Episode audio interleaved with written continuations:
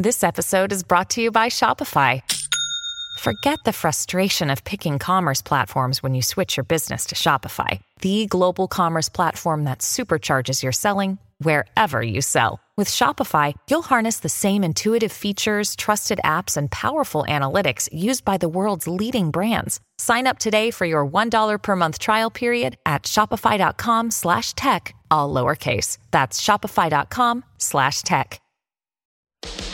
Coming up on Stu Does America, James Poulos joins to explain how cryptocurrency could help in the battle against woke cancel culture.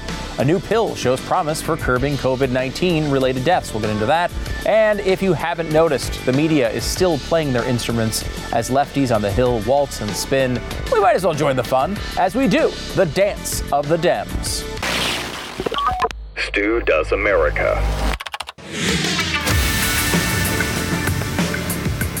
Uh, everyone in Washington is dancing. Everyone's spinning. Everyone's making their case. You know, we've grown, I guess, used to the idea that Democrats uh, and politicians in general can bend the rules of logic. But did you know they can also bend the rules of space and time? It's true. Did you know today is actually yesterday? Did you know today, October 1st, is actually September 30th? Did you know that? It's true, kind of. This is real, by the way. Only in Congress, which is governed by arcane rules and traditions that often operate like a parallel reality, is it possible to extend a day for more than 24 hours. In this case, by keeping the House in recess on Thursday night instead of adjourning as it does at the end of most days, leaders were able to keep the chamber in the September 30th legislative day, regardless of the actual passage of time. They They've actually stopped the passage of time. Or at least that's what they're telling you they've done. Democrats who demanded a vote on an infrastructure bill this week, um, that it would, they demanded it would be, uh, they would see action by September 30th. By refusing to allow October 1st to roll around, Ms. Pelosi was upholding her commitment in the very most technical of ways and offering the moderates a fig leaf to cover for the failure to secure the vote they had been promised. This is your freaking government. Instead of just admitting they didn't get the vote done on time, sorry about that, let's act like real partners in reality. They just suspended the day on September 30th and never adjourned it. So it's still yesterday. This is how dumb the system is. This is how ridiculous it is. They're saying it's a day, it's not. We always say, like, oh gosh, I can't believe they're just, it's like they're saying up is down and, and black is white, and yesterday is today. This is how this works. Now, if you really want to kind of get a, a vision as to what the process is looking like right now as Nancy Pelosi tries to get the AOCs of the world and the Joe Manchins on the world to come to some sort of agreement so they can spend enough of your money to make their time worth it. This is basically what the behind the scenes looks like. This is a clip from uh, the congressional baseball game the other day with Nancy Pelosi on the phone. It was Rodney Davis at the top of the lineup. Speaker, no doubt happy about that play, but she is known as a big sports fan, Oh, and I'm sure she often, is. after dealing with a lot of really difficult reporter questions related to what's going on, This is, she's just at the game, not watching it, and just screaming at somebody. And look, I don't envy Nancy Pelosi for a million different reasons. Uh, the only thing I envy about Nancy Pelosi is her ice cream situation, which is pretty solid. As you may know from back in the day on this program, when Nancy Pelosi showed off her dual or try refrig- uh, freezers with uh, ice cream filled with Jeni's ice cream, I went out and bought every flavor of Jeni's ice cream. And here's one thing you could say about Jeni's ice cream it's not a Democratic thing, it's just good. Most of it. Some of the flavors are a little weird, but generally speaking, really good ice cream. Okay, uh, so in this vein of just bending the laws of reality, Here's Bernie Sanders tweeting about the current situation. He's very upset about what's going on and wants to explain to you the obvious truth. You should be able to get on board with this one, right? Two senators cannot be allowed to defeat what 48 senators and 210 House members want. We must stand with the working families of our country. We must combat climate change. We must delay the passing of the infrastructure bill until we pass a strong reconciliation bill. What, of course, Bernie doesn't bother pointing out there is it's not two senators defeating 48, it's 52 senators defeating 48.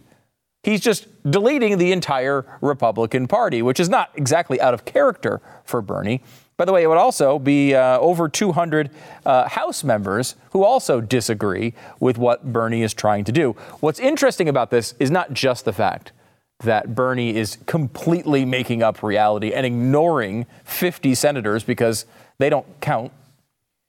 In, in, addition to that, it's also an interesting insight into where these parties stand currently. The progressives, the AOCs, the Bernies right now want to try to hold the Democrats hostage and the president's agenda hostage so they can get to $3.5 trillion. Joe Manchin has already said he'll do 1.5. So that's the difference, right? You get $2 trillion in between. If you think the Democratic Party actually cares about a $2 trillion difference in spending, you're nuts. They don't care at all. $2 trillion, they throw that out the window on the way to work. They burn it in fires every day inside their stupid offices. This is the reality of the Democratic Party. Now, Joe Manchin and Kirsten Sinema, or Kristen Sinema, whatever her stupid name is, I shouldn't say that. I mean, she's, she's doing a very good job. She's actually holding the line. I'm just frustrated. Frustrated at all of this. But Kirsten Sinema and Joe Manchin are holding the line here because they want to stay about $1.5 trillion. Now, coincidentally, they live, they are either in, in uh, Sinema's case, a purple state in which she will need to please some Republicans to keep her job, or they are in Joe Manchin's state of West Virginia that voted for Donald Trump by like 35 points. So there is a reason politically for them to do this. And they're motivated as well by, I guess, some legitimate strains of moderation in, in their background. But again, is $1.5 trillion a moderate plan? After you're spending $1 trillion, after we spent $7 trillion on, on COVID relief, is really 1.5 trillion extra moderate? Is it compared to what? The Soviet Union? Uh, what, what are we talking about here? I, I bet we could go back to the Soviet Union's budget and not find anything like this. So, it, Joe Manchin is now fighting with the hardcore left and trying to justify his position. Now, remember, Schumer here is the guy who really looks bad. Schumer has been, you know, uh, telling everybody, well, I just we can't lock these guys down. These moderates just won't come along, and we need to get a number out of them. He's had a number since July, and he signed a piece of paper acknowledging he had the number in July. Well, Manchin's pissed off about this. So the Bernie Sanders dynamic of him coming out and tweeting these negative things, hold up these bills unless we get what we want, and the Manchin side of things where he's saying, I'm going to just freaking release bills to the press, or these, this signed paper to the press, so we can show you that this bill has been something that's been on my mind for a while, and I'll spend $1.5 trillion on it, not really much more. Between those two things, you have two sides that are pretty far apart. Now, uh, I've, I've talked to you a few times about the book Peril that came out with Bob Woodward. In there, they talk about the $1.9 trillion they spent on COVID relief at the beginning of the Biden administration, and Joe Manchin pulled off a very similar dance. He wanted $300 in extended unemployment instead of $400, and there's a few other differences. And he held out and he puffed and he went, what? Oh, I'm so mad. I want the things that I want. And then eventually, of course, he gave in. This is the Joe Manchin history. This is what we're used to. Will he go to $3.5 trillion? I don't think he will. He'll want to come out and say that he got a win. And the Democratic, you know, the, the Democrats on the far left Will they get to 3.5? No, but they'll get it probably higher than 1.5 eventually and pass it and say they got to win. They move Joe, by, uh, Joe Manchin off of 1.5 trillion. All of this is to say this is a bunch of theater and it might not happen today. It might not happen yesterday like it was scheduled, but it's going to happen eventually. Do they need to take a month to get this thing hammered out? It might happen that way but they're going to spend your money. Your money is gone. Act as if it's gone. Understand that inflation is going to go through the roof. Act as if it's going through the roof. Understand that the supply chains are going to have lots of problems. Act that way. Buy the Christmas presents right now. Get ahead of this stuff because it's coming around the corner. Um, now, the left wing activists decided to paddle boat out to Joe Manchin's houseboat because we live in a, in a country where our politicians live on houseboats and you can just paddle boat out to them. I mean, look at this nonsense. Uh, he just he went back and forth. This is such a I mean, this is ridiculous. I will say though, Joe Biden as a ballet dancer, he looks pretty good. He looks much more flexible than I would have imagined. Joe Manchin countered by asking the activists, "How do you think that we spend this? Uh, how much do we spend on non-discretionary, basically, basically non-defense?" After they uh, said that he spends too much on defense, uh, someone uh, shouted from the water, "Not enough." Manchin started to say, "Let me give you one bit of information," before being interrupted by an activist who shouted to Manchin, "I've got one little bit of information for you. This is the this is the global superpower. This is how it's working." Okay just so you're aware. The Republicans are likely to take over the Senate. This is our one chance right now to pass the legislation, the protesters said. And that's really what's motivating all this. Because it's funny, if you go back to the Obama administration, they roll in with 60 senators, right? 60 senators. They've got massive control of the House, a huge wave election for Democrats, and they have problems getting through even something like Obamacare, which, which they were pitching at under $1 trillion. They, that, they couldn't get it through. They had to lock it in after. Uh, I mean, think about this. The American people defeated a Massachusetts Democrat so that Obamacare wouldn't go through. And there was something about that. I don't, I don't know what the dynamic was playing out. I don't think I recognized this at the time. At the time, you, you, maybe it wasn't obvious, but now looking at it, it seemed like they were nervous about what people would think if they were going too far. They didn't want to lose control of the Senate. They had 60, but they didn't want to lose control of the Senate, lose control of the House, and they had margins big enough to believe they might be able to hold on to that power. That didn't wind up being true, but that's what they believed at the time. Fast forward to 2020, the Democrats know they're losing the House and the Senate, at least one of them. They know it. Now, you never know what's going to happen in a year, but they are certain of it right now. So they're acting as if they are a party that knows they're going to be out of power very soon we're going to lose anyway. Let's just take the hit and go for everything now. It's strange. You'd think you'd go for more when you had 60 senators, but no, the opposite is actually playing out. They have such small margins, they know they're going to lose them, so they're just going for whatever they can get right now. This is, it's all a game. And it is basically a giant conversation of theatrical drama to lead to create more problems. It's Friday. I'd like to at least think about a solution to some of these problems. And their solutions are out there. We'll get into that next.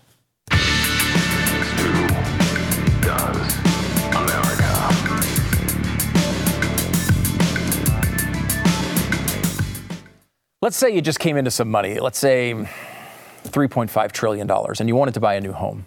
Now, you're going to get a nice home for $3.5 trillion, but you want to make sure you're getting everything you want. And to get that process to go the way you want it to go, you need a real estate agent who you can trust.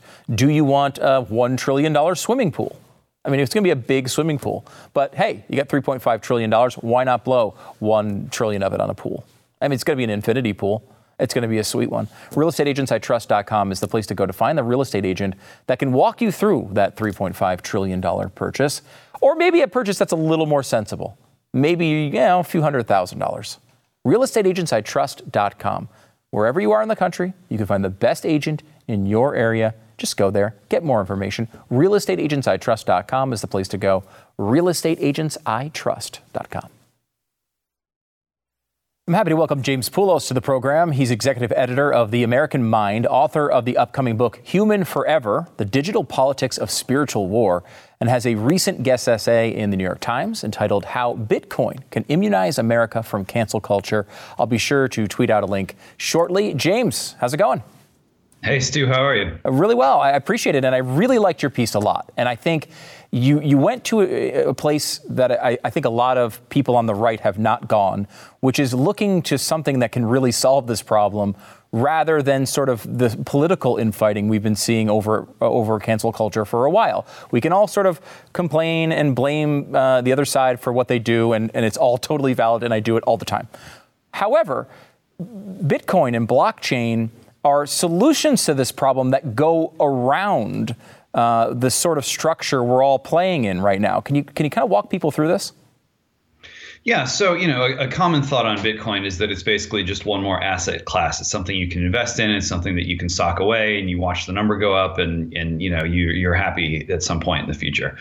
Uh, that's not entirely wrong when it comes to uh, one flavor of Bitcoin, but there are others. And ultimately, uh, what what the blockchain offers, what Bitcoin offers, is a way for ordinary Americans to take some control, take some agency back, and you tell computers what to do tell all the power of a data center what to do. And and what it can do is it gives us ordinary people a way of buying and selling creating goods that are valuable that are memorable uh, that can make us stronger uh, that can uh, protect and expand our human capabilities uh, rather than hemming us into a social credit system which is really what it looks like things are headed to. I mean you look at the way that the treasury the sec other brand, other uh, agencies in the federal government are really working hand in glove to uh, to fully monitor invade invade your your most intimate details of your life uh, and uh, and the promise of Bitcoin is that you know we can have our own data centers, we can uh, create our own uh, economic life, and one that's consonant with our with our culture, with our way of life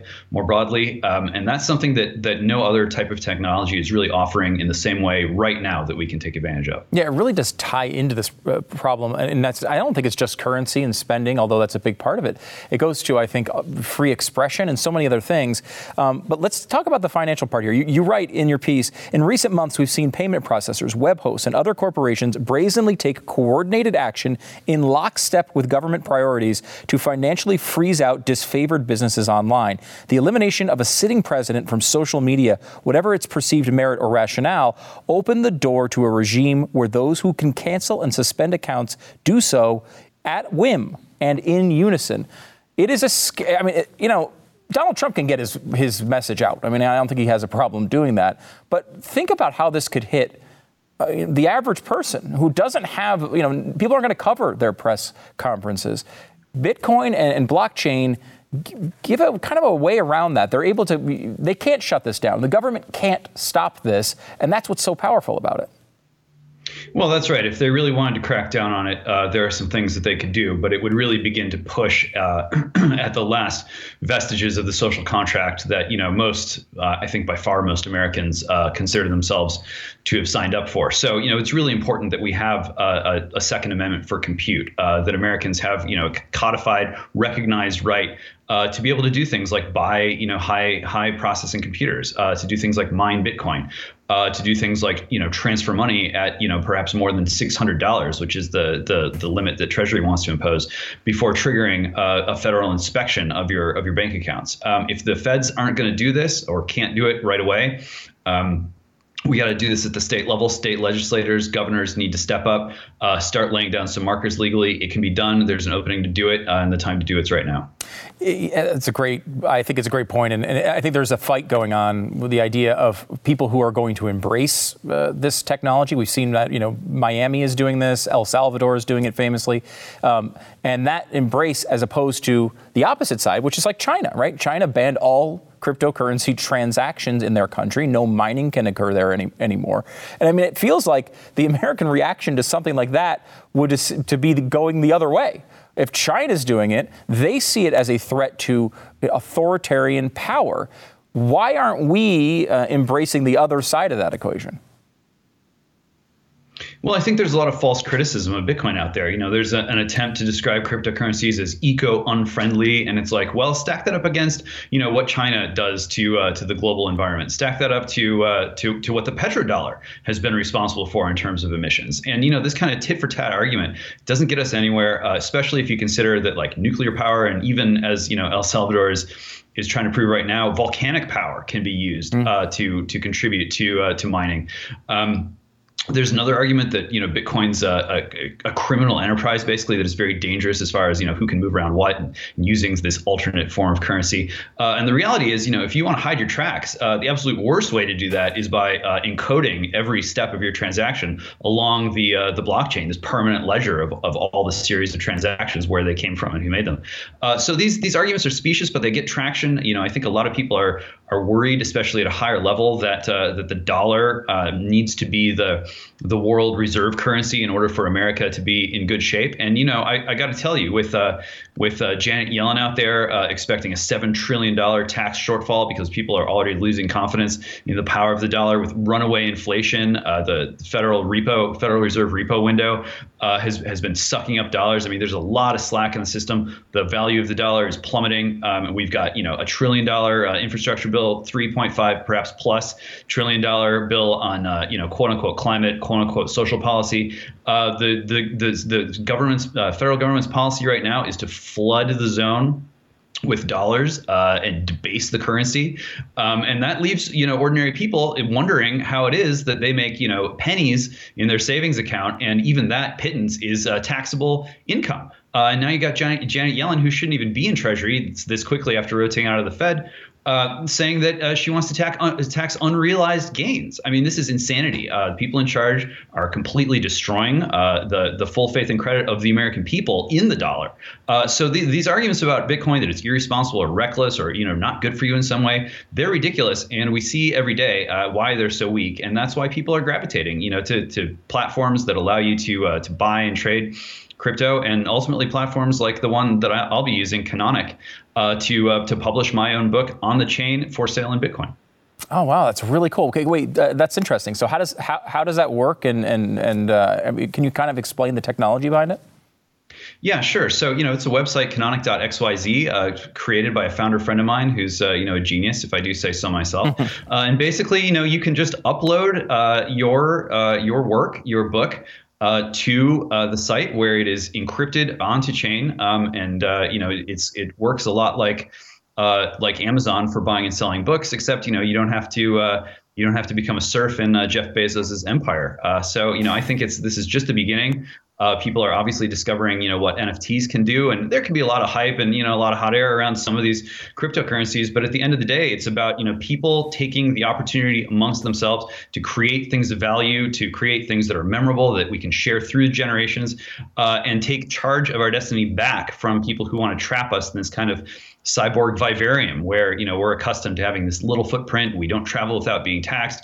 We know that everything we say and do is being monitored and we just try to you know keep uh, the authorities from hassling us. I think what's a great uh, you know what a great a great concept behind what you, your friend's website and, and I think this is a great promise of blockchain generally, is that your book will go up there and it will never be able to be removed. It will never be able to be edited. And on the same thing, if you make some claim in there that winds up being not true or some argument you're embarrassed about later, you'll never be able to delete it. It's just there forever. And I think there, in that world, holds a lot of promise. We talk about you know, social media, and I think a lot of times we get wrapped up as conservatives, as people who look at this and say, well, you know, we need to pass this law, we need to reform this law, and, there, and there's you know some some interesting possibilities there, and maybe some things that should be done. We also think, well, we should make the tech companies do X, Y, and Z, but we're never going to be comfortable with the you know the the decisions made by a Washington regulator or a tech company CEO. We are never going to like them, and this is is a way for us to kind of go completely around that system and make it so that our, you know, free speech stays as free as it should be.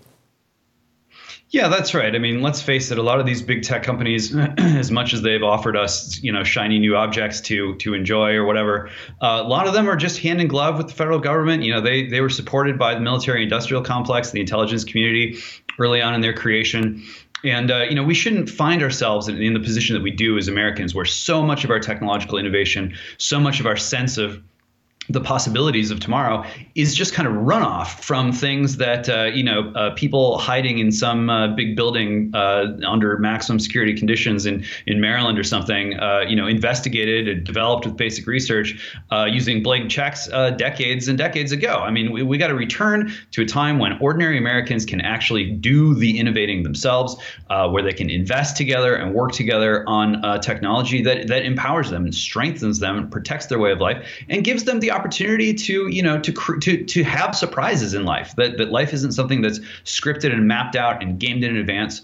We're not just imitating, you know, the the swarms of digital entities or programs that fly this way or that, and we're scrambling to keep up. The way for us to take control of our machines back and to liberate ourselves from a social credit system run by you know uh, organizations and entities that have blurred the line between public and private away is for us to rally around resources like Bitcoin. You know, at the state and the local level, we've got uh, people who understand the stakes and who are capable of uh, laying the groundwork, setting the table for you know, really a, a, a, sort of refounding of our uh, of our social uh, social compact and our legal system uh, on a footing that's going to allow our country, the United States of America, to persist and survive and thrive in a digital age. Uh, James, let's talk a little bit about the social credit system you mentioned, because I think to a lot of people, I know when I first heard it, it you know, it's it's a Black Mirror episode. It's something the Chinese government is going to do to crack down on their on their people.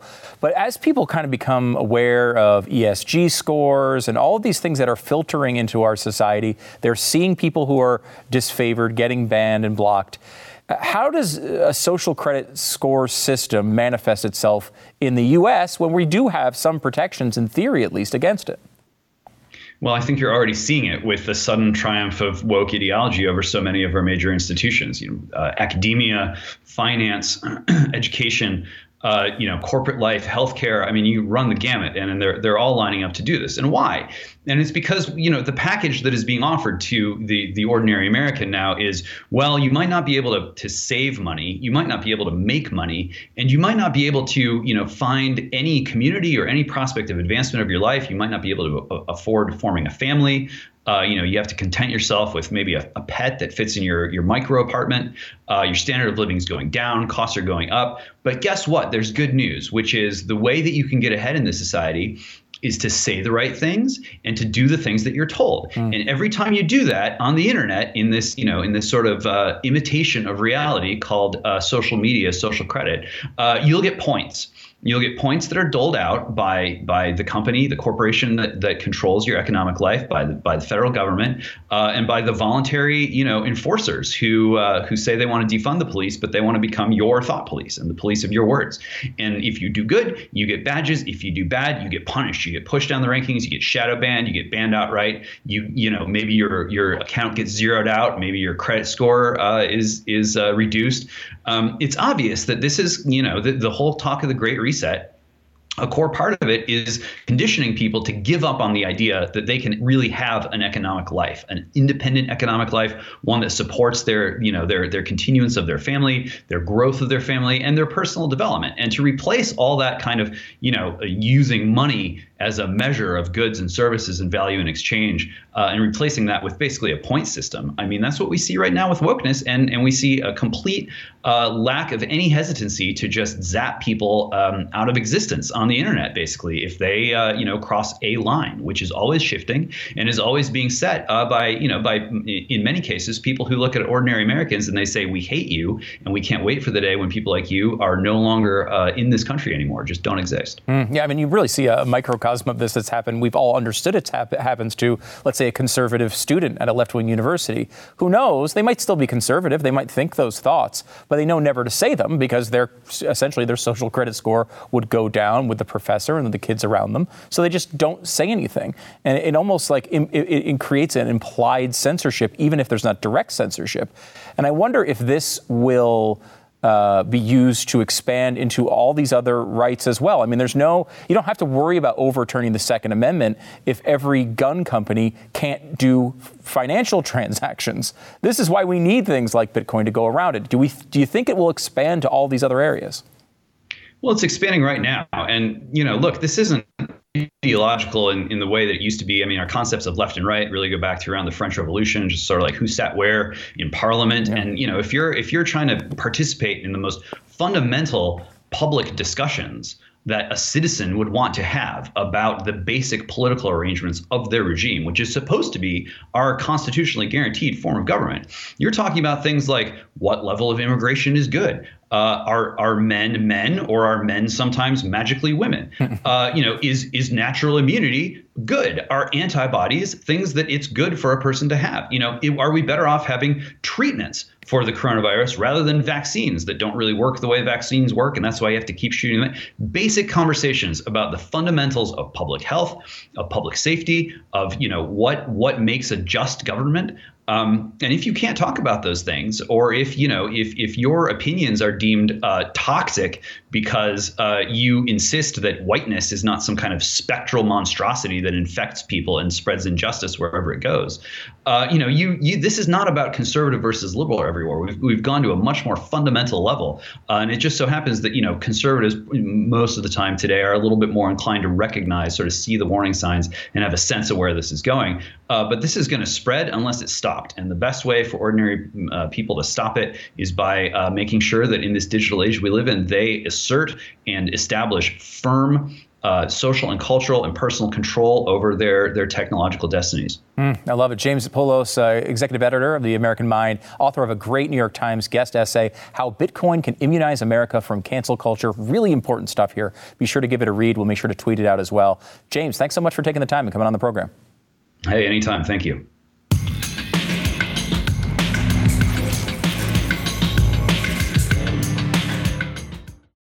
We're just talking about how cryptocurrency and blockchain offers some ways to kind of get around these big tech companies. However, until all that stuff's kind of fully put together, uh, you're probably still on a lot of these. You might be watching on Facebook right now. If you're on Facebook and you want to go around the big tech companies, because they might be blocking uh, some of the content we're putting up there. It happens a lot, especially with conservative pages. If you go to Facebook and you go ahead and click the follow button, or you hold it down if you're on your phone, there's a little top secret menu that pops up and lets you mark the show or my page, Stu Burguiere, as one of your favorite pages. Um, and of course, obviously, I'm one of your top 3 million favorite people. So, I mean, that's it's clear. But if you do that, you'll be able to see a lot of more of the comment uh, content, and you can drop some comments on our clips, and we'll get to uh, all the uh, comments uh, on air as we go on. Um, so let's go into some other news here. I, I, Disney is is not. I wouldn't consider them a, a group of good decision makers. okay, let me give you a couple of examples of this. Uh, so they fired Gina Carano uh, because she basically made a normal political observation uh, and one that was made by other stars on the show. But on the left side, she kind of made it, not even clearly, but sort of to the right side, and she was thrown off of The Mandalorian. I mean, really the breakout character of that show uh, for uh, Disney Plus. Uh, and so she was tossed. Then I guess people got pissed off about that, and they decided to start a campaign to get Lucy Lawless to take the role. Uh, and Lucy Lawless then did not get the role or anything else adjacent to Star Wars. And they think, at least she believes, the reason she didn't get it is because, well, people were, were so excited about it, then Disney didn't want to bend to the mob. So they bent to the mob to fire Gina Carano but then didn't want to bend to the mob to allow a, a, a replacement that they themselves wanted to hire. Makes no sense. Then, think about Hollywood for a second. Because now Disney Plus, after screwing up The Mandalorian, what are they going to do with their time? Sister Act 3. Seriously, Sister Act 3 with Whoopi Goldberg. And now, look, Whoopi Goldberg, uh, you know, I, she could barely get through an episode of The View. She's going to be dancing or bouncing around all over the place. I mean, I think that's a terrible idea. Uh, just um, look, it's one good thing: nurses or uh, nuns wear lots of clothing, so at least we should be safe on that front. Though you never know with Disney; they, they could try something crazy there too. And if you want to talk about real, solid cinema, we're talking about what does America need right now? What if if you could do anything? To change the, the tides of the negative forces in America, what would you do? Would there be one thing? And of course, the answer to that is yes, it's to re release Rocky IV, but this time with a director's cut. I am, if, to say I'm excited about this, I mean, it's not even remotely close to accurate. I'm beyond excited for it. Uh, Rocky uh, IV, directed um, by Sylvester Stallone, uh, or at least this is the director's, the new director's cut. Uh, it's going to add 40 minutes of footage. Now, if you go back and watch Rocky IV, as I have several hundred times, uh, I was a big fan. Okay, you know, I'm, i was a kid when this movie came out. I was, I don't know, nine. When did it come out? 85? I think it was nine. Yeah, 1985. Now, this is, of course, as you probably do know, the movie that ended the Cold War and, and defeated communism uh, all around the world. I mean, people know that part of it already. But you watch it back, and it is it is a uh, you could tell it's from the 80s. Let's put it that way. Not just because you know the film, you know the footage isn't as good and everything. It's like basically a montage of music videos more than it's a movie. Like it's just a bunch of full-length songs just dropped right in the middle of the movie. Songs you've never heard before unless you've watched Rocky Four. You know, you know they, Burning Heart, kind of a hit song back in the day. That's in there, but then there's also just like, you know, No Easy Way Out by Robert Tepper, uh, which is approximately, I, he's just driving a car and flashing back to boxing scenes for like eight minutes. I don't know. I, I, I mean, I love every second of it, but like it's a, it's a, it's a little bit of an uh, artifact of the time that Rocky 4. It'll be interesting to see what they do with it in a re release. They're releasing it on uh, November 11th in theaters for one night. It's called Rocky versus Drago, the Ultimate Director's Cut, and then it'll be able to rent on demand uh, on November 12th. I don't know. 40 extra minutes of footage. I am in. This is, the world sucks right now, okay? Everything's bad. You know what's good? Rocky 4. Rocky 4 will bring us back to the America we all demand, and deserve. So, I assume maybe global communism will be defeated once again. Not holding out my full hopes for that, but I at least hope the movie's good. Back in a second.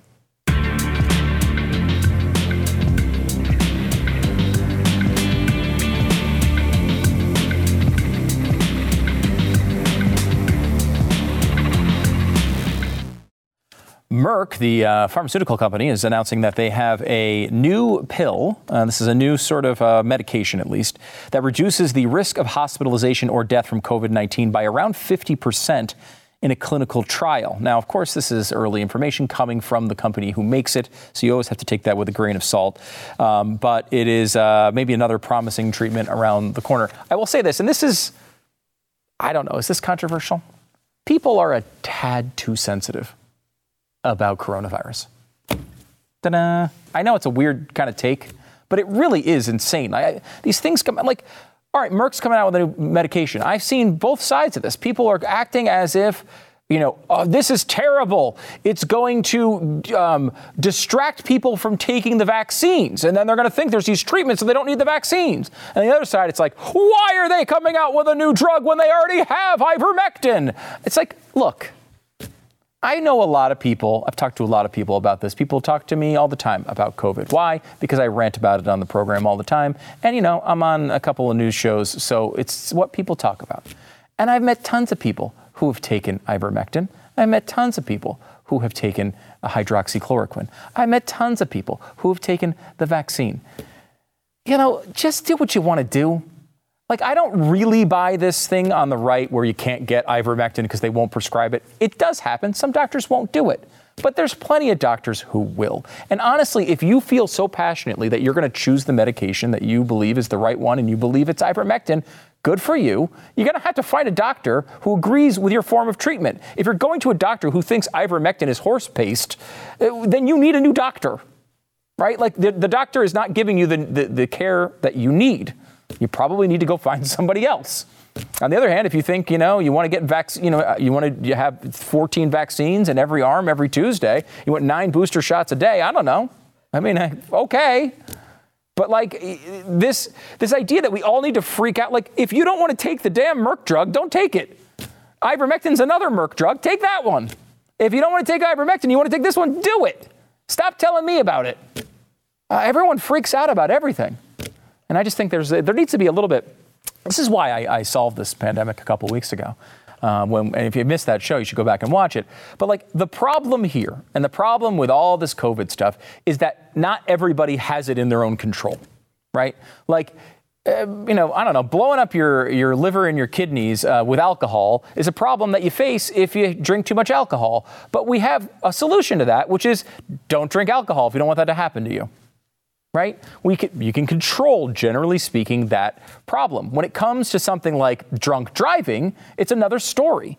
And that's why it's hard to deal with drunk driving. It's not hard to deal with uh, with you know kidney problems from drinking because I mean, people do it themselves and we might tell you hey please don't do that please try something else have a glass of water every once in a while i know that's not water that's actually vodka we can have those conversations but like when there's a possibility of high, you have N95 masks that are widely available. If you happen to be one of these people who's triple vaxxed and is still freaking out when you go to the grocery store, wear one of those. Don't Bob, don't make all of us mask up. You go and take control of the situation yourself. Same thing here. If this Merck thing comes out and it uh, works as well, it gets approved. Fantastic. Treatments are part of this. And I will say there are a lot of things we can't prevent ourselves from getting. A lot of illnesses hit people all the time, and we have treatments to deal with that. Vaccines are part of the equation, but not the only part.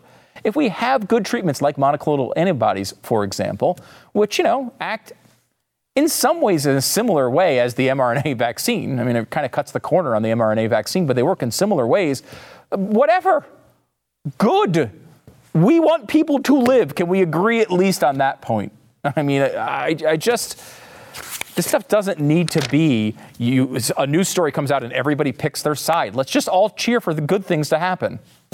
You know i mean i i, I, I don't get it. I really don't. And, and we don't need things like what gavin newsom's doing in california where now he's going to try to mandate um, vaccines for k through 12 now of course you might note they're not even approved for kids K through 12. They're only approved for kids 12 and over. So I guess he's assuming eventually they're going to get approved, which is probably going to happen for 5 to 11 year olds uh, here in the next couple months.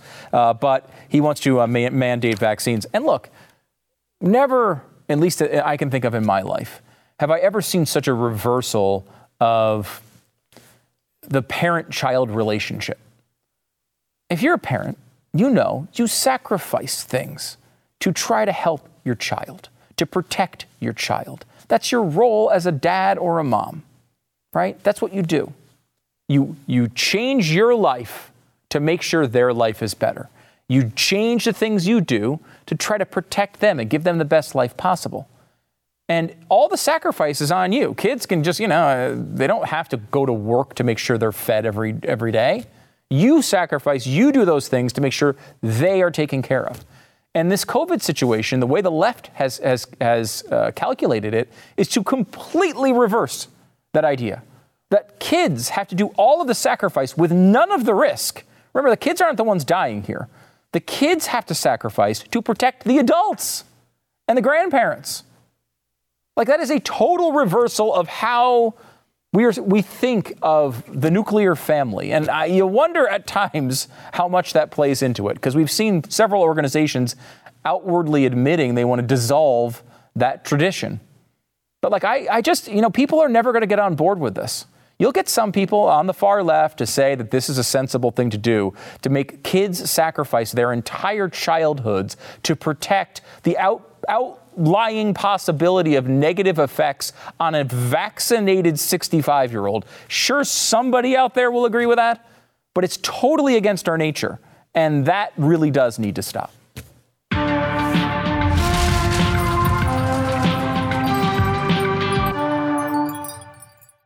Probably the most important takeaway from this week is that Nancy Pelosi sucks. That's why we have a Nancy Pelosi Sucks pen. Yes, Nancy Pelosi Sucks pen.com. It's a replica of the pen she used to sign the Donald Trump impeachment. Uh, and it says Nancy Pelosi sucks in her signature font.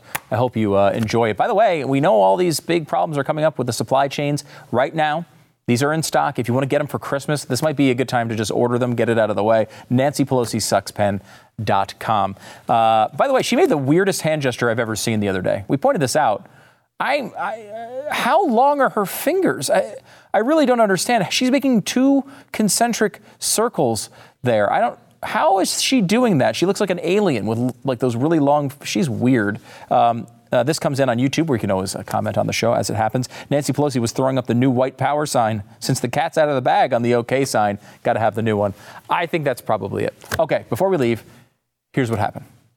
Guy in Florida gets in his little plane He's going to fly over the Florida Georgia line, and then he flies into the Georgia lines, like the power lines. Uh, crashed his plane into the power lines. Now that sucks. And then he got tangled around, and then he's just dangling there for hours and hours as rescue crews tried to come and save him. I will say, uh, the negative side of this, the pessimistic side, is the guy crashed his plane, which sucks.